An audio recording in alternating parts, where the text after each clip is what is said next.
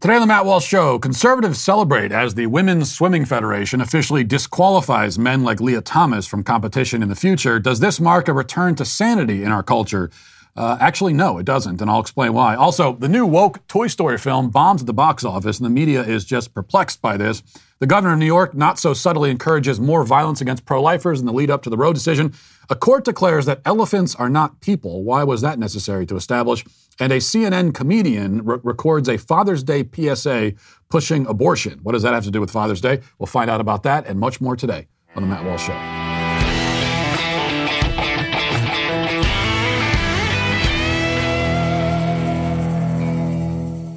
Did you know that if you're currently on a phone plan with one of the major carriers, you are helping these left leaning companies donate to pro choice causes and candidates? A common question I get from my listeners is what can I do to help turn the tides in the culture war? Well, here's a great first step defund the abortionists. Don't let them take your money and use it to further policies you don't believe in. Switch to Charity Mobile today, and they will spend 5% of your monthly plan price to any uh, pro life charity of your choice. Charity Mobile offers the latest 5G phones with no devices or uh, service contracts, plus great nationwide coverage. If this sounds like a hassle, I assure you it really isn't. Charity Mobile makes switching from your current carrier painless. Their live customer service is exceptional, and they'll guide you through the process every step of the way. You can keep your number. In most fake cases, you can even keep your phone, or if you want, Take advantage of my special offer and get a free cell phone with free activation. All you got to do is call 1 877 474 3662 or chat with them online at charitymobile.com and mention offer code Walsh to redeem the free cell phone offer. That's charitymobile.com. Mention offer code Walsh and join the fight for life by switching to Charity Mobile today. I was uh, quite excited this weekend to hear the good news trumpeted by conservatives across social media that reason and sanity had prevailed in women's sports. FINA, which is the International Swimming Federation, has, according to the headlines anyway, um, banned biological males from competing against women in elite aquatics competitions. Uh, the new rules passed down on Sunday mean that Lia Thomas's swimming career is effectively over, tragically. He could, of course, go back to competing against the men, but chances are that he'll now be even less competitive against his male counterparts than he was two years ago before he began his quote unquote transition. FINA's new guidelines uh, do provide for an open category where I guess trans athletes who don't meet the eligibility requirements to swim against women can compete, you know, in, in the open category. So Thomas can perhaps go there and race against himself, where he's sure to once again dominate. But something tells me that he's, not going to see that as a sufficient compromise. As noted, most conservatives have been celebrating the news, seeing it as a, as a harbinger of, of things to come, the beginning of a movement towards sanity. The New York Post headline declares as much, saying, Sanity returns to transgender madness after Lia Thomas's ban by FINA. Other headlines and outlets like the Daily Caller, Breitbart, Outkick um, echo this same theme. Sanity is making a comeback, we're told. The tide is turning. One battle has now been won. Now we march onward. That's the general feeling, I guess. Which is why it must fall, fall to me, as always, to be the uh, storm cloud raining on everybody's parade. I hate doing it. Actually, I kind of enjoy doing it, but uh, not in this case. I wish I didn't have to. I do, though. The devil, as they say, is in the details. And sometimes that is quite literally the case. And when dealing with the left, you always have to keep this in mind. You always have to dig below the surface to understand what's really going on. These people did not achieve total cultural dominance by being stupid. So, what, what's, what's happening here? Well, if you go to the organization's website and you read the new rules for yourself, you'll notice a few things. First, under the competitive opportunities within and outside of men's and women's categories header, we're told, quote, male to female transgender athletes, transgender women, and athletes who have a 46XY DSD and a female legal gender and or gender identity are eligible to compete in the women's category in FINA competitions and to set FINA world records in the women's category at FINA competitions and other events recognized by FINA if they meet applicable eligibility conditions. So we see right off the bat, they're not simply banning men from women's swimming. There's more to it than that. A lot more to it, it turns out. In fact, the new guidelines are nearly 8,000 words long. If it was as simple as establishing, or rather reestablishing, that only females compete against females and males against males, the policy could be described in like one sentence. But they take considerably more than one sentence because only certain males, it turns out, are banned from competing against females. So, What does that mean? Well, the policy explains, quote, male to female transgender athletes, transgender women, and uh, athletes with 46XY DSD, whose legal gender and or gender identity is female, are eligible to compete in the women's category in FINA competitions and, and to set FINA world records in the women's category in FINA competitions and in other events recognized by FINA if they can establish to FINA's comfortable satisfaction that they have not experienced any part of male puberty beyond Tanner stage 2 or before age 12, whichever is later. Specifically, the athlete must produce evidence establishing that they have complete androgen insensitivity and therefore could not experience male puberty, or they are androgen sensitive but had male puberty suppressed beginning at Tanner stage 2 or before age 12, whichever is later, and they have since continuously maintained their testosterone levels in serum or plasma below 2.5 nmol. Okay. So the problem, says FINA, is not maleness per se, but male puberty. If a male wants to compete against females, he must transition before puberty so to block some of the advantages that maleness would otherwise afford him. Now, this rule does indeed mean that Lia Thomas is out on his ass. Probably means that elite women's swimming will be male free for the foreseeable future. In fact, it's hard to imagine anyone who transitions before the age of 12 ever becoming an elite athlete in any sport, given the disastrous effects the drugs have on the developing human body. The integrity of women's swimming has thus been, at least for now, effectively restored. So, why isn't it a big win like everyone thinks it is? because the International Swimming Federation is not at all affirming the binary reality of human sex. They are not declaring that there's any inherent problem with categorizing a male as a female. No, they said that they would do that. They're happy to do that. They've declared puberty and testosterone the enemy. And according to them, some women happen to have experienced male puberty, and those women have an unfair advantage. And so we, we make a separate category for them.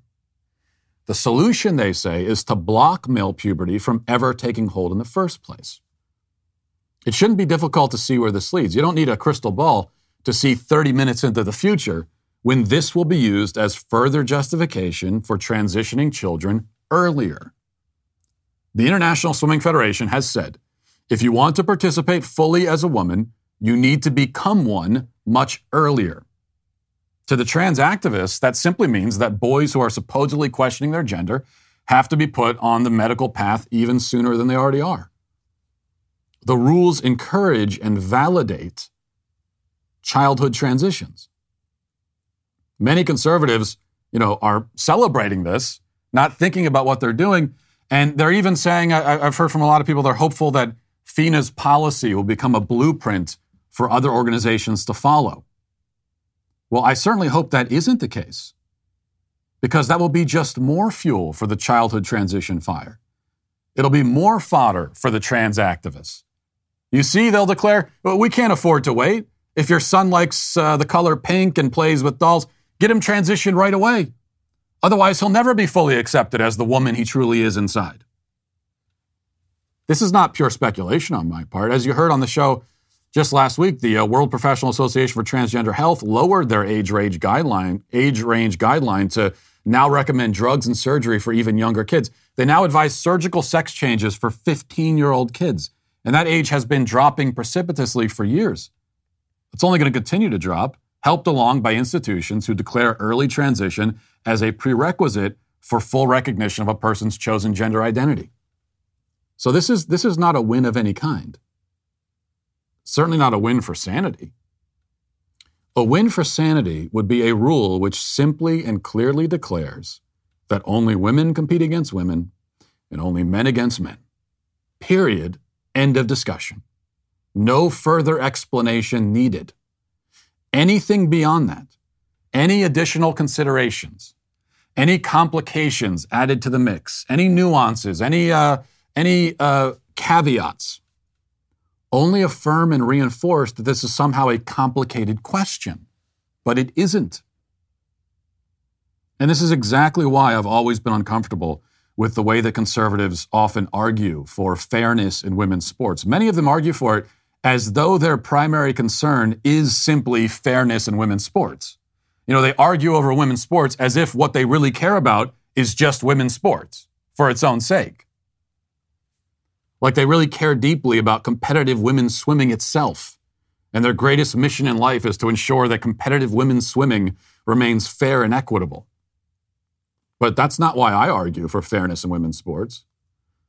I argue for it because women's sports is but one battleground in the overall war for truth and reason. And if you win a battle, but you weaken your position in the larger war in the process, you didn't really win anything. And here we won something that looks like fairness in women's swimming, but at the expense of validating and encouraging the further abuse and exploitation of children. Meanwhile, the underlying premise of gender ideology remains fully intact. In fact, these rules, and by extension those celebrating them, have reinforced the underlying premise by agreeing that maleness and male puberty are two entirely separate things which can and often should be divorced from one another. This is exactly what happens when you try to cut down a tree by just like cutting away at a few of the branches. You're not really doing any damage to the tree. And in fact, you may be helping it as, as, pruning a tree encourages growth, plant health, flower production in the long run.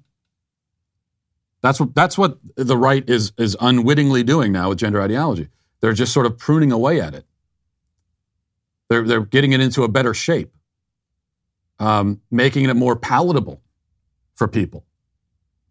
You know, as long as we have this gender ideology madness in our culture, as long as it exists, as long as children are being indoctrinated into it, then it's probably for the best that we have the absurd spectacle of men, you know, dominating women's sports.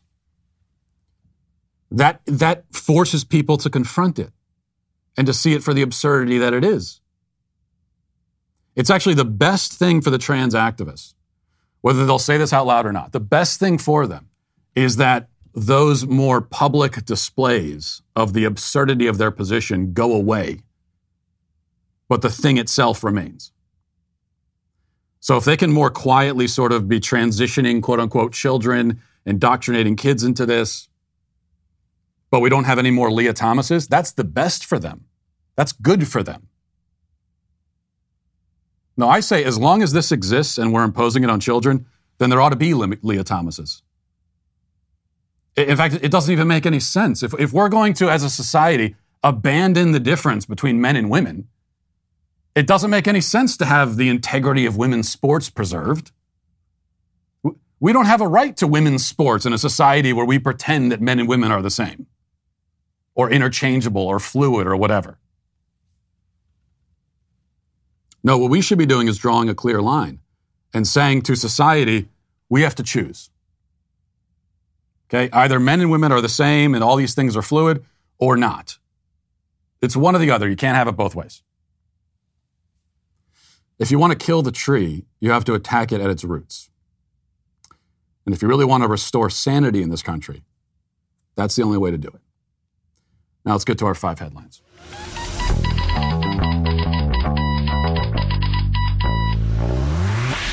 One of my great uh, joys in life is going to bed each night, which is kind of uh, pathetic, but that's the reality of being an adult. And it's all the better because of my Helix mattress. If you don't have a Helix mattress yet, then you got to get one, and it's very easy. Helix Sleep has a quiz that takes just two minutes to complete, and it matches your body type and sleep preferences to the perfect mattress for you. Why would you buy a mattress that was made for somebody else? With Helix, you're getting a mattress that you know will be perfect for the way that you sleep because you customize it yourself. Everybody's unique, and Helix knows that. So they have several different mattress models to choose from. They have soft, medium, and firm mattresses. Mattresses great for cooling you down if you sleep hot. Mattresses great for spinal alignment uh, to prevent morning aches and pains, and even a Helix Plus mattress for uh, obese sleepers as well. So if you're looking for a mattress, you need to take the quiz. You order the mattress that, that is matched to you, and the mattress comes right to your door, shipped for free. You don't ever need to go to a mattress store again. Just go to helixsleep.com slash Walsh, take their two-minute sleep quiz, and they will match you to a customized mattress that will give you the best sleep of your life guaranteed. For a limited time, Helix is offering up to $350 off all mattress orders and two free pillows for our listeners. This is their best offer yet. So hurry over to helixsleep.com slash Walsh. All right, we start with uh, actually some movie news from Deadline. And there might be more important things happening in the country, but I just thought that this was uh, here's here's here's some actual good news, something a little a little something that we can celebrate. Uh, and this is Deadline. This is how this is obviously a left wing rag, and uh, this is how they report on this. They say blame the fact that it doesn't appeal to girls, blame Disney Plus for stealing family moviegoers, blame the lack of an ensemble Toy, Toy Story cast, Heck, blame everything, as Disney Pixar's Lightyear didn't do its magic by internal studio or industry standards this weekend, with $51 million, close to a third below its $70 million pre release projection. Uh, it says this is an opening more in the vicinity of Pixar's original fare, so it could still leg out to $200 million. However, given how this IP was built on the back of the Toy Story brand, it's clear many were expecting significantly more. Lightyear overall was down in its global start um, 80, 85.6 million versus the top end 135 million dollar estimate we reported. So, and it was beat by Jurassic World at the at the box office. And uh, the long and short of it is that this new Toy Story movie, this uh, this offshoot, um, Lightyear, which again is this was a film about the backstory of the of the toy Buzz Lightyear in in the world uh, in the Toy Story world, and it's doing incredibly poorly at the box office, uh, way below projections. It's basically a box office dud. Now, you know, for a lot of other movies, fifty-one million dollars would not be anything close to a dud. But given that this is Toy Story, it's part of the franchise, it's Disney, all of the marketing and media and press that went into this, $51 million is pathetic. And if you look at some of the headlines in entertainment media today, uh, a lot of a lot of the headlines like this in Deadline, uh, they're all trying to figure out what the heck went wrong. How could this have happened? This is a this is a Toy Story brand movie that they're supposed supposed to do 100 million dollars. What's going on? It's a mystery. Who could possibly explain this? Well, it's actually not a mystery at all. Um, I think there are a couple of potential explanations here. Not potential, but you know, absolute. One of them is, before we get to the political part of it, one of them is actually that I think um, there, there reaches a point where even the standard moviegoer, with his famously low standards, um, is just kind of sick and tired of the same old thing. Just the same thing over and over and over again. You're just trying to shovel the same garbage into his mouth over and over and over again making a franchise out of everything. Like the first Toy Story movie was just it was a it was a cute little movie about toys that come to life. And that was what 20 years ago? And 20 years later they're still making these same things over and over again. So I think there's a, there's some exhaustion there on the movie going on the part of the movie going public as well there should be. But even more than that um, is the fact that this is the woke Toy Story. And that's how it was advertised. And that's the that's what the press was saying. That's the media attention it was getting. And people don't want that. Now, I haven't watched the movie. I'm not going to watch it.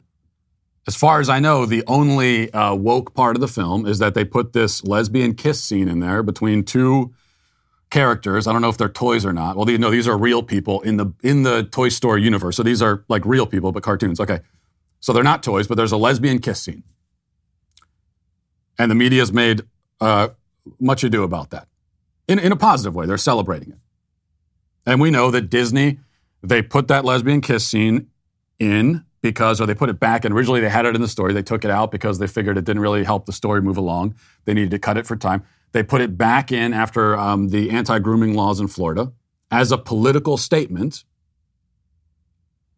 And the movie going public wants nothing to do with that. You know, lots of parents, they don't want to bring their kids to a, a cartoon movie where there's a lesbian kiss scene. And they also don't want um, entertainment that has a, a political or ideological message. They're just sick and tired of it. Now, on Hollywood's part, they can complain about that and say that, no, we, we should have an unending, insatiable appetite for this kind of thing. We should want this content in all of our movies.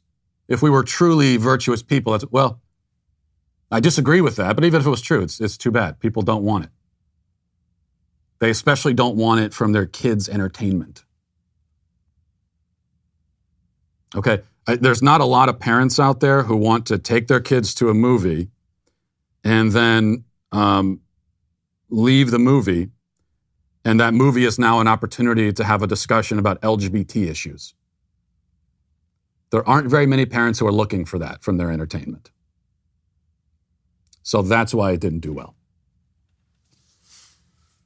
Which is why I would say to Hollywood, continue continue doing this all you want because it's just uh, it's just total self destruction. You're making yourself more and more irrelevant. As I've said before, I think that, that you, you can find kind of a, a parallel. This is sort of the bizarro world version of what Christian entertainment has done for so long. Okay, the difference is that with you know so-called Christian movies, the like Christian branded entertainment, um, they put just like woke Hollywood does now. They put the message before anything. The message is the most important thing. The difference is that with Christian entertainment, the message is actually good, so that's that's the good part. But story comes second, plot, writing, acting, all these things are just afterthoughts. The actual entertainment quality of the thing itself is an afterthought. And the idea among the Christian people in the Christian entertainment industry is that as long as the message is there, then sort of we've done our job. But you haven't really. Because what, you should be trying to do is create great entertainment that also has the positive message, which maybe means the message could be a little bit more subtle. Woke Hollywood's doing the same thing. Um, taking the message, only this time it's a bad message, and but the mistake they're making strategically is they make the message front and center. They especially did this with that with this Lightyear movie. That's all of the discussion about the Lightyear movie. It was all about the lesbian kissing, nothing to do with the story. And they're paying the price for it. Meanwhile, and of course, they're not learning their lesson. So, Star Wars, uh, we know that the uh, Star Wars franchise in general has gone woke, um, has you know, arguably been woke from the beginning, you might even say. But uh, their Twitter account in particular is very woke. So, they were responding over the weekend to some random Twitter user who said to them, Don't make Star Wars political. And then the Star Wars account responded and said, Number one, queer characters existing isn't political.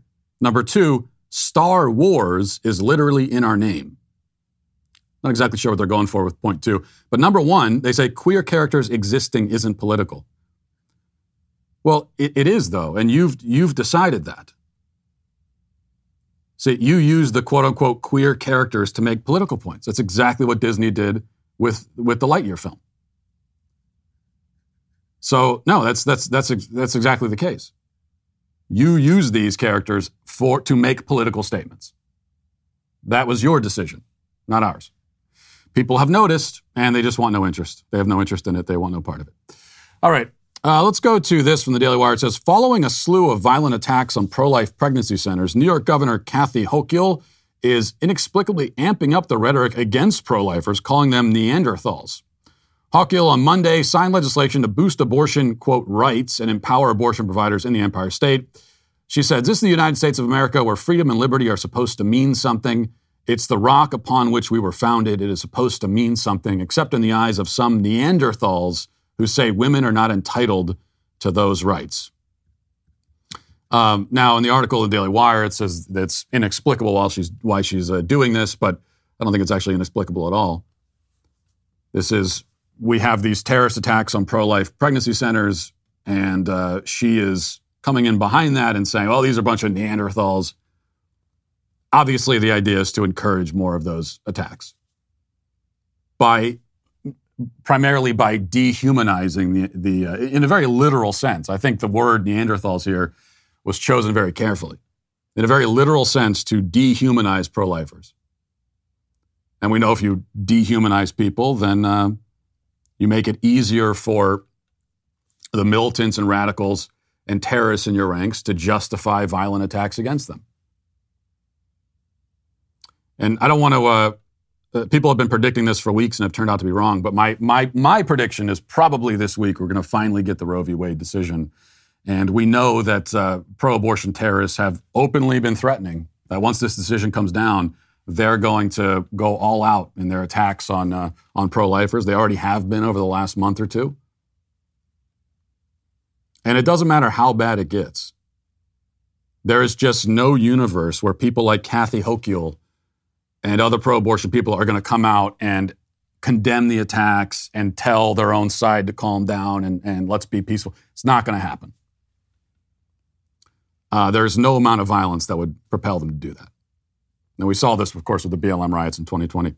All right, we'll move to this from the Daily Mail. It says President Joe Biden hopped out of church Saturday evening to prove he wasn't injured after falling over on his bike during a ride near his Rehoboth Beach home earlier in the morning.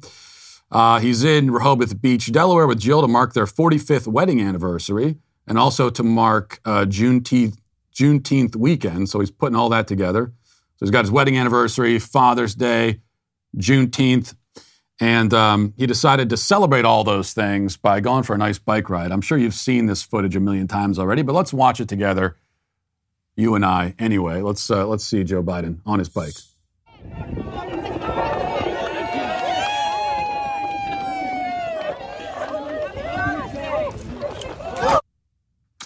And then he takes a tumble there. So he got, it looks like he got his uh, he got his foot caught on the pedal, I guess. But he was he was sitting still on the bike and he fell over. And I've seen people on social media trying to justify this and say, hey, people fall over on their bikes all the time. Do they really? I, I mean, I haven't fallen over on a bike since I was like seven. Now, granted, I haven't really been on a bike since I was seven, but still. And do they do they typically fall over? So he's got one. Okay, if you look at the footage there, he's got one foot on the ground, and he's and he's standing still, and he just falls over. That doesn't happen very often. Even my kids, you don't see that. And you know how you know how frustrating this has to be for Biden's handlers because they had this whole thing planned. The only reason he went for a bike ride was for the purposes of the camera to prove that he's still spry and young and healthy and everything else. Um, it was just last week that um, uh, that the new White House press secretary Jean Pierre was on CNN and was actually being asked skeptical questions on CNN about Biden's health and his fitness for office. And they saw how this is now making its way into the left wing media, and they said, "Well, we got to do something to prove that this guy Okay, he's he's got he's got another term in him. That's how healthy he is and energetic. So they thought, well, well, what can what could what can Biden actually do? What can the president do to prove that he's still physically fit? We know he can't walk up steps. We know, in fact, just walking in general is a little bit complicated for him. So they said, look, we'll put him on a bicycle. That's a good idea. And they had this whole, they, had the media, everybody was there, all kinds of cameras all around. They had it all planned out. Everything is going great. All of handler, all of Biden's handlers are thinking, well, this is this is a great plan. This is working out great. We're gonna get a lot of good press off of this. We're gonna have all this footage of Biden on a bicycle. We can use it during the campaign. This will be this will be a, a, an ad during the during the campaign for his reelection. We could just show Biden on a bicycle. Say, look, he can still ride a bike. Vote for him again and everything's going great. And then he and then he stops and just falls over and it, it ruins the entire the entire publicity campaign. Um, because why does that happen? Well because he's uh, he's 79 years old losing his mind not even able to walk and you have him on a bicycle. Maybe next time try a stationary bike. Have him go to planet fitness or something and bring all the media along and just have him on a stationary bicycle in the gym for like five minutes and get the footage that way. Well, even that wouldn't work because that bike was stationary and he still fell off of it. And I have to say again, you know, there are people laughing about this, and then other people saying, well, we shouldn't laugh about an old guy falling off a bicycle. Um, I disagree. I'm firmly in the let's laugh about it camp because number one, it's funny. Okay. This is just a fact of life. Watching somebody fall off a bicycle will never not be funny. It is always funny. I'm sorry. But number two, I must remind you that Joe Biden did this to himself. Okay? It, under normal circumstances, I would say that laughing at an elderly person as they lose their, their mental and physical faculties is a cruel thing to do. And I would never, ever do that. Okay. I'm not going to go to a nursing home or retirement home and just start pointing and laughing at people. Okay. But he put himself in this position intentionally because of his lust for power. So it was his own lust for power, his own narcissism, his own greed, which drove him to run for office at the age of 78. And now he's reaping the consequences of that. Okay, reap what you sow. That's what's happening here. This is, this is all on him. And he has it all coming, as far as I'm concerned. All right, let's see what else here. This is from the Post Millennial. Um, over the weekend, it was revealed that Uvalde police officers didn't attempt to open the door to the classroom, to the two classrooms where children were trapped during a May 24th shooting that left 19 children and two teachers dead. Okay, did not attempt to open the door. Didn't even try to open it. A law enforcement source close to the investigation told the San Antonio Express News that due to a possible malfunction with door locks inside the building, the doors to the classrooms where shooter Salvador Ramos killed nearly two dozen people may have been unlocked the entire time officers were inside the building, and that officers didn't try to open the door earlier in the standoff. Surveillance footage from inside the building revealed that officers did not attempt to make uh, an entrance into the door. And um, Ramos proceeded to classrooms 111 and 112, which are connected with a door in between. Investigators believe the shooter didn't lock the doors to these classrooms from the inside and that they were likely unlocked the whole time due to a malfunction. Um, there was also, I'm trying to scan for it here, there was also uh, a revelation about apparently an officer had a chance to shoot Ramos as he was going into the school or into the classroom, but didn't didn't take the shot because he was afraid that he would miss and uh, and shoot somebody else. And then Ramos goes into the classroom and is in there slowly executing children for an hour, and they didn't even attempt to open the door. Now, you remember one of the excuses we heard for these officers early on is that they weren't able to get into the classroom. They just weren't able to get in. And that always seemed strange to me because as I said when this first happened, you know, usually a, a, a, simple locked door is not enough to keep police officers out. Okay, if they think that there's uh, drug money in there, they're going to bring out the battering ram and just knock the door down. Use a crowbar. I mean, there, there are ways of getting inside a door. Usually, you can't just lock a door and the police officers will say, "Well, never mind, we can't get in. The door's locked." So you would think Okay, unless they're in, unless this is Fort Knox or something, or he's trapped inside a bank vault, you would think that they would have a way of easily getting in the door. But it turns out it's even worse than we thought. I mean, I figured the door was at least locked and they didn't make any great attempt to get in. No, they, they never even turned the knob. Um, and every every few days we get another revelation about this. More information comes out. It gets more and more damning for the police officers. And I, I suspect that's just going to continue because we still don't know. Even now, you can, you, can, you start to kind of piece the puzzle together. There's still a lot we don't know. And I think we could probably assume that this trajectory is, is going to continue, where it just gets more and more damning for the police officers as we go along. But in some ways, it's a pretty simple story. They were afraid for their lives, and so they didn't go in and the officer had a chance to take him out. Didn't, you know, was was afraid you miss, then you're going to be held responsible for that. So just a lot of fear and cowardice.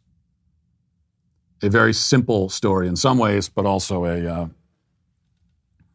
an enormous, unbelievable scandal. Also, all right. I wanted to. This is a, from from last week, and uh, I wanted to get a chance to talk about this a little bit. This is from DNYUZ. It says an Asian elephant named Happy that has been at the Bronx Zoo for more than 40 years will remain there after New York's highest court ruled on Tuesday that she is not a person in a legal sense and therefore not entitled to a fundamental human right.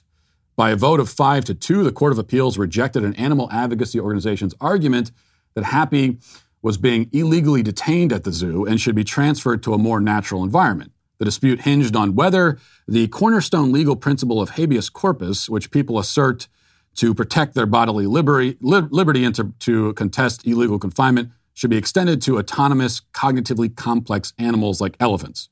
But the court said no.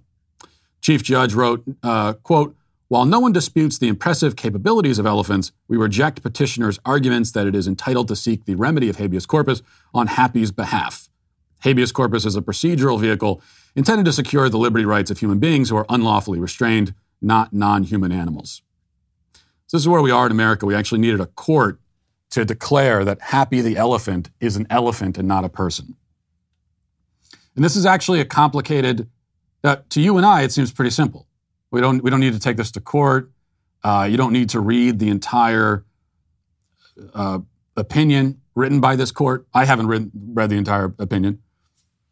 And you probably think you don't need to because it's, well, it's, okay, is the elephant a person? Well, no. How do you know that? Well, because you just said it's an elephant, and elephants and people are two different things.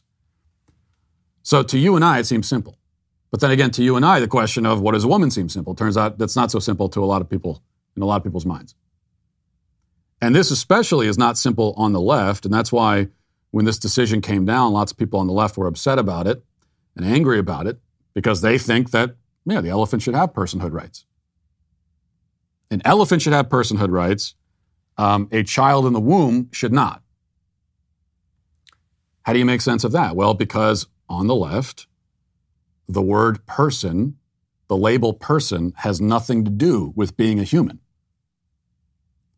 Just as we have this artificial kind of separation, this bifurcation of sex and gender, well, they've done the exact same thing with human being and person. And it's the same answer. Sex and gender, oh, those are two different things. Well, no, they're not. They're actually the same. They're synonyms. Human being and person uh, are not two separate things. They are, they are the same. They're just synonyms. They're two words for the same thing. But that's what the left has done, and they've, they've, this is necessary in order to uh, support their position on abortion. Now, a person is not necessarily a human being, they say, and a human being is not necessarily a person. Well, then you have the, the question what is a person? They can't define it. You know, maybe that should be the follow up to what is a woman. We have a, we have a film, What is a Person? And that to the left is going to seem even more complicated. I mean, just the, a, a woman, a, a person who is a woman, that sentence alone, there, that's a, a very complicated sentence. Every word in that little short sentence is very complicated, impossible to define. But if they were to try to break it down, they would say that uh, being a person has something to do with cognitive ability, something to do with self awareness, something to do with your you know your uh, your faculties, your you know um, your intelligence, IQ. You know they would wrap all that up in the personhood title, and then that raises all kinds of questions. And if that's the case, then um, then okay, then you've just made an elephant a person, but obviously unborn children are not. That's what you intended. What about newborn babies? What about uh, elderly people with uh, dementia? What about Joe Biden? I mean, all these questions are none of them people, and um, you end up with confusion. And that, of course, is, is the whole idea, is just to take something that once had a solid, understandable meaning and make it confused, arbitrary, uh, impossible to define. And once you've done that, it's very easy because they can come along and, and, and they get to decide on a case by case basis who these labels apply to. And that, of course, is the whole point. Well, uh, we all get heart- heartburn at the pump these days, and it seems like there's no relief in sight, especially if you're waiting around for the Biden administration to uh, make things easier for you. That's not going to happen. But here's the good news um, out there in the free market, there are people coming up with innovations that do make it easier. And one of them is the great app that if you don't have yet, you need to get. It's called Upside. My listeners are earning cash back for every gallon of gas every time they fill up. Just download the free Upside app in the App Store or you can go to Google Play. Um, use promo code Walsh for 25 cents per gallon or more on, on your first fill up. That's all cash back. Very simple, easy. Don't pay full price at the pump anymore. Get cash back using Upside. Just download the app for free. Use promo code Walsh for 25 cents per gallon or more on your first tank. And by the way, it's not just for gas. You can earn cash back at grocery stores, restaurants, uh, takeout food, and you can cash out anytime to your bank account or you can get an e gift card for select retailers and brands. Just download the free Upside app. Um, go there right now. Use promo code Walsh to get 25 cents per gallon or more cash back on your first tank. Let's get now to the comment section.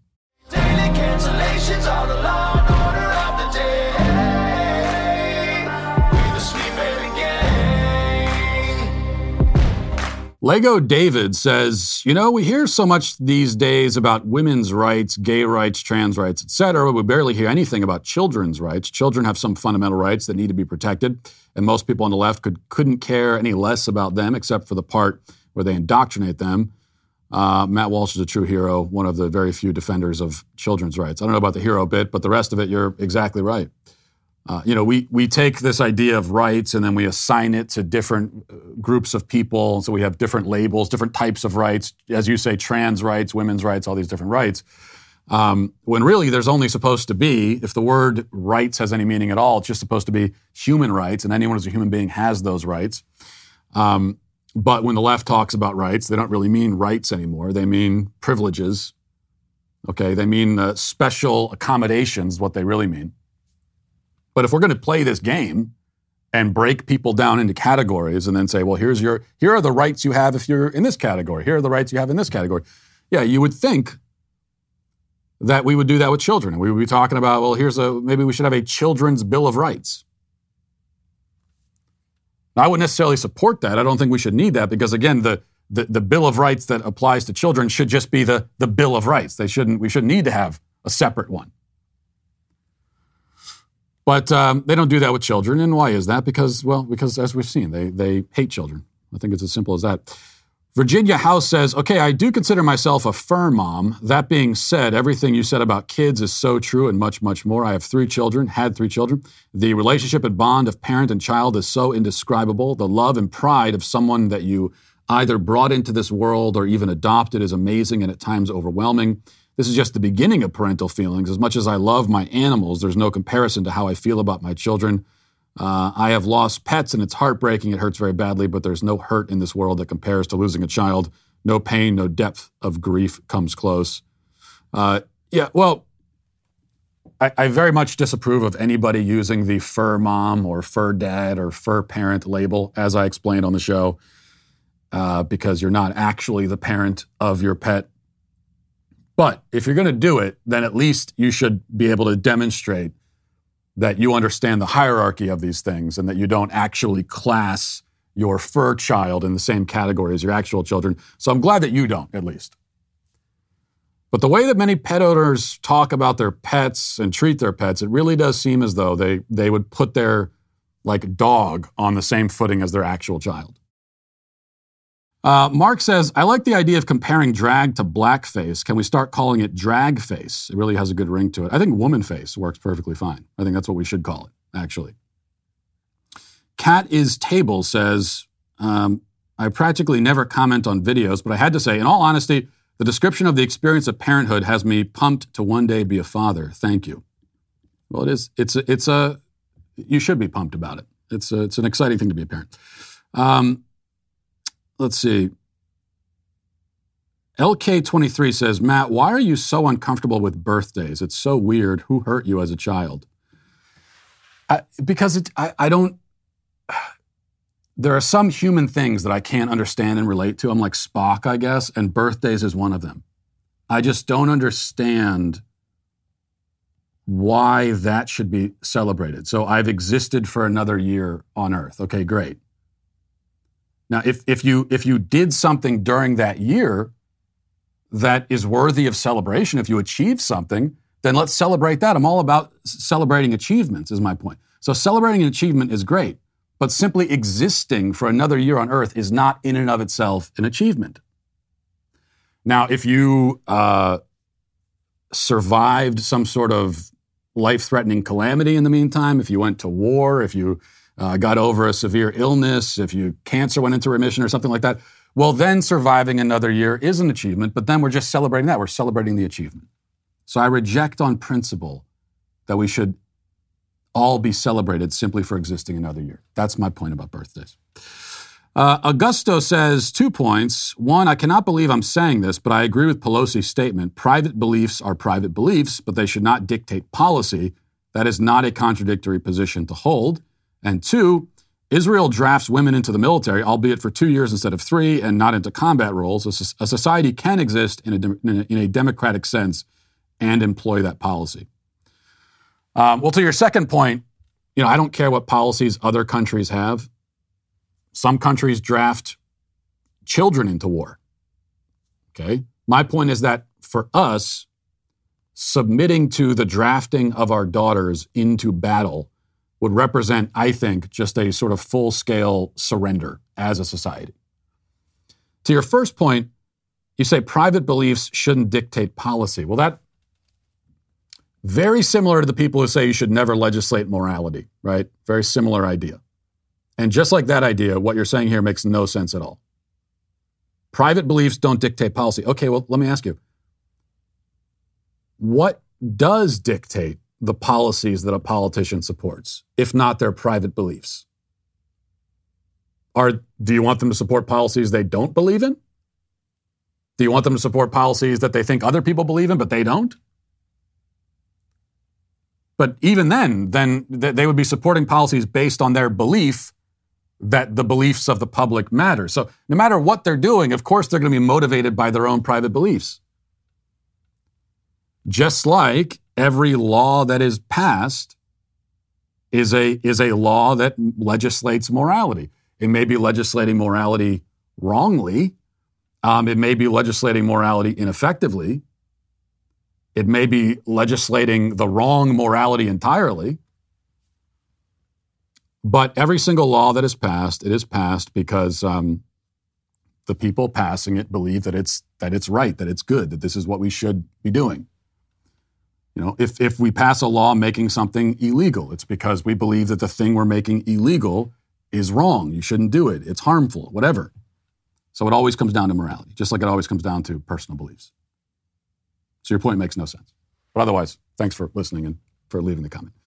Big things are happening here at the Daily Wire. We've got the most talked about documentary in America, What is a Woman? If you've seen the movie, now's your chance to read the book, which came out last week and is available on Amazon or wherever you buy books. And we also have the summer movie, Terror on the Prairie, starring Gina Carano. Disney tried to cancel her, but we uncancel her, and now you can see her like you've never seen her before in this riveting Western that will uh, keep you on the edge of your seat. There has never been a better time to become a Daily Wire member. Every time you subscribe, you not only make a leftist cry, which is the best part, but you also invest in the future of conservative entertainment and documentaries that challenge the woke narrative. Not only that, but your membership means you can access our entire library of content, including What is a Woman, Terror on the Prairie, and so much more. Head to dailywire.com slash subscribe to join us today. That's dailywire.com slash subscribe. Also, speaking of exciting things, uh, I have to tell you, my dearest sweet babies, though you are well aware that I am the most generous of the theocratic fascist dictators out there, you may still be surprised by this announcement. We are releasing a bonus installment in my patch program for the month of June. You heard that right. I'm giving you yet another reason to send me your money over at dailywire.com slash shop. And so I geniusly, if that's even a word, dreamed up a few episodes back the virtue signal patch. And um, it's here. I, I said we need to make it. And just like with a wave of my hand, it materialized just like that. The virtue signal patch, whether it's a BLM fist, Ukraine, or the pride flag, the virtue signal patch will help you maintain the moral high ground over the rest of society. You don't have to worry about keeping up with the current thing because you got the virtue signal patch and your virtue signaling, and that covers all of it. Okay, it's, it's a get out of jail free card and you're good to go. If you ask me, it's a sound investment because the pride flag alone changes too often to justify purchasing. But no matter the cost, this patch will help you stay one step ahead of the flock by showing your support for the current thing. So get your virtue signal patch over at the Daily Wire shop right now. Now let's get to our daily cancellation. The comedian W. Kamau Bell is uh, one of those interesting sorts of comedians who has made the bold choice to never be funny. Like so many other comedians today, Bell calls himself a comedian and yet has never made anyone laugh ever in his life. He's never been involved in a funny joke, unless his career itself is the joke. In fact, Bell is so relentlessly unfunny and uninteresting that he received the most damning professional indictment imaginable, which is a show on CNN. He's the host of um, United Shades of America, where he preaches about race. I assume. I haven't seen it, and neither has anybody else, so we can only speculate. Bell was also hired as a spokesman for something called the Abortion Access Fund, where he produced a Father's Day PSA encouraging men to celebrate Father's Day by supporting women, uh, by becoming a pro abortion feminist, because that's how you support women, he says. Now, we'll play the thing in a minute, but, and this is not my main objection that I would raise to this PSA. Uh, we'll get to those in a moment. But we should note how this is yet another Father's Day message that isn't really for or about fathers. For whatever reason, we're not allowed to simply just celebrate fathers in this country. All of the marketing and messaging around Mother's Day is about how wonderful mothers are. But for Father's Day, we talk about the things that fathers are doing wrong. Father's Day is mostly an afterthought, like a participation trophy we give to dads after all the over the top festivities for Mother's Day. And when it is acknowledged, it's usually to lecture men about their failures. So we give fathers the gift of nagging for Father's Day, as if they didn't already have an endless supply of that readily on hand. But that's neither here nor there, as the problem with this pro abortion Father's Day message goes way beyond the issues I just raised. Uh, see for yourself. Check it out. Dad does so much for the family. This Father's Day, give him what he really needs. Not a home brewing kit, not socks. Give him safe and legal access to abortion. Hello, I'm noted male feminist W. Kamau Bell. Do you know how much I've spent on birth control in my life? $213, mostly on condoms that expired in my wallet. Do you know how much my wife has spent? $17,530. Dads, if you've ever had sex and not had a kid, it's likely birth control or abortion played a role. Okay, we have to stop it already because Bell has proven that he can't uh, talk about issues related to the female body without descending into these amateurish misconceptions in about 40 seconds. The left, you know, because they have no other rebuttal, they like to accuse pro life men of being sexless incels who don't know anything about women. I've always found this charge interesting given that I have a wife and four children, but it turns out, not surprisingly, that pro abortion men are the ones who understand very little about the female body.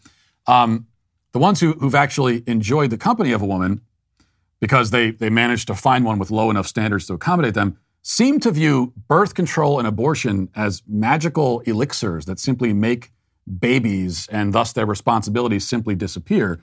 They imagine apparently that without birth control, a baby would materialize after every sexual encounter. That's why Bell says that if a man has ever had sex and not had a baby, it's because of birth control or abortion. What he doesn't seem to understand is that women are not uh, fertile every day of the month. In fact, they aren't fertile most days of the month. A woman's body works in cycles, and she's only capable of conceiving a child for a certain short period during that cycle, usually about six days, which means that most of the times you've had sex and not had a baby, it has nothing to do with birth control or abortion. In fact, there are couples, if you can believe it, who don't use birth control at all and have sex frequently and don't end up with 900 kids. That's not a miracle of science, it's just science. And you might want to learn a thing or two about it before recording another PSA on the subject. Let's continue. We're used to not having to worry about it. But nobody ever got pregnant from a vibrator. For that, you need a sperm and an egg. A sperm and an egg. That's right. See, the majority of people seeking abortions are already parents. They know what's right for their families. They would know if having another kid would send them spiraling into poverty. It definitely would. Oh my God. Funny you should mention God, because there's literally no mention of the word abortion in here. Just like in here, there's no mention of how the state is going to help these families if they force to bear these children. It's almost like this is just a way for a few fragile men to use religion to control our bodies. So remember the rule here. If somebody is bringing up religion in the context of the abortion debate, it's almost always going to be a leftist. In this case, Bell puts pulls out the Bible to make the case for abortion, and then in the next sentence accuses pro-lifers of doing the same. He says that abortion is never mentioned in the Bible, except that it is plain as day, right in the Ten Commandments. Thou shalt not kill is the injunction, quite famously. Um, actually, correctly translated, the commandment is to, quote, do no murder. And this is how Jesus quotes the passage in Matthew 19, 18. Do no murder. Thou shalt not murder. There are, of course, many different forms of murder and many different ways that people are murdered, and the Bible doesn't bother itself with listing every single potential version of the crime because there's no need to. If you're killing an innocent and defenseless human being, you are committing murder and therefore running afoul of God's commandment. Abortion kills an innocent and defenseless human being, and so it is murder. Therefore, abortion is mentioned in the Bible. Now, this is not how I would choose to argue my case if I'm talking to a secular person. My first point would not be that the Bible forbids it, but since he brought it up, I feel the need to correct the record. Um, speaking of things that aren't mentioned in places, do you, do you know what, you know what uh, the, the Bill of Rights never mentions? Abortion. In fact, it never mentions abortion or anything related to abortion or anything that could be remotely interpreted as having something to do with abortion. The word abortion never appears anywhere in the Constitution. Abortion is not a constitutional right, but rather a right invented by nine people in robes in 1973. All of those people, by the way, were men. All right, now for some reason we're going to continue watching this, so let's uh, keep going. Daddy's doing a PSA. Okay.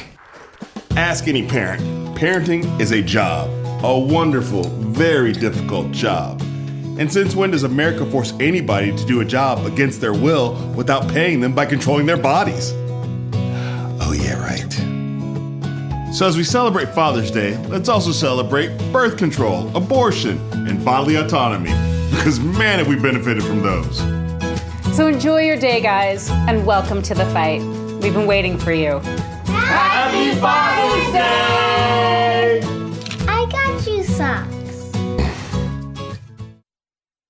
Parenting is a difficult job, he says, which is why parents should have the option to kill their children instead. And uh, this is the argument the man is making while holding his own daughter. It's almost as if pro abortion activists are soulless psychopaths. I don't know. He also draws a parallel between the pro life position and slavery, claiming that we enslave women by, quote, forcing them to do a job against their will. The problem with this comparison is that um, being a parent is not merely a job, okay? Any more than being a son or a daughter is merely a job. Parent describes a natural biological relationship. This is my whole argument for why you shouldn't call yourself the parent of your dog. Uh, slavery, on the other hand, describes an unnatural, oppressive, man made construct. If you're a parent, it means that you have conceived a human being. And that alone makes you a parent by definition. The job part describes the legal and moral responsibilities that come with this relationship. Slaves have no natural responsibility to their owners, which is what makes slavery a horrible injustice parents do have natural responsibilities to their children, which is why nearly all societies in history, including our own, legally require parents to care for their children or else find somebody else who will. The only question is whether that responsibility should begin at the moment when the child comes into being at conception or at some arbitrary point thereafter. Pro abortion people favor the arbitrary point. In favoring the arbitrary point, they reject the personhood of children before, before the point they've decided, and uh, arbitrarily rejecting a human being's personhood so as to, to deprive that person of basic human rights and of their dignity is exactly what happened with slavery. So Bell is right to make the slavery comparison. He just forgot that in this analogy, he's on the side of the slave owners. The video ends with um, men being encouraged to celebrate abortion, birth control, and bodily autonomy, lumping all these things together in one category. You may recall that the left used to passionately deny that abortion is used as birth control, and now they seem to have dropped the act entirely. And now that now he's putting them together. It's the same thing. The relative honesty is at least one positive thing in this video, we can say, but it's not enough to save it and W. Kamau Bell from being today canceled. And we'll leave it there for today. Thanks for watching. Thanks for listening. Have a great day. Godspeed.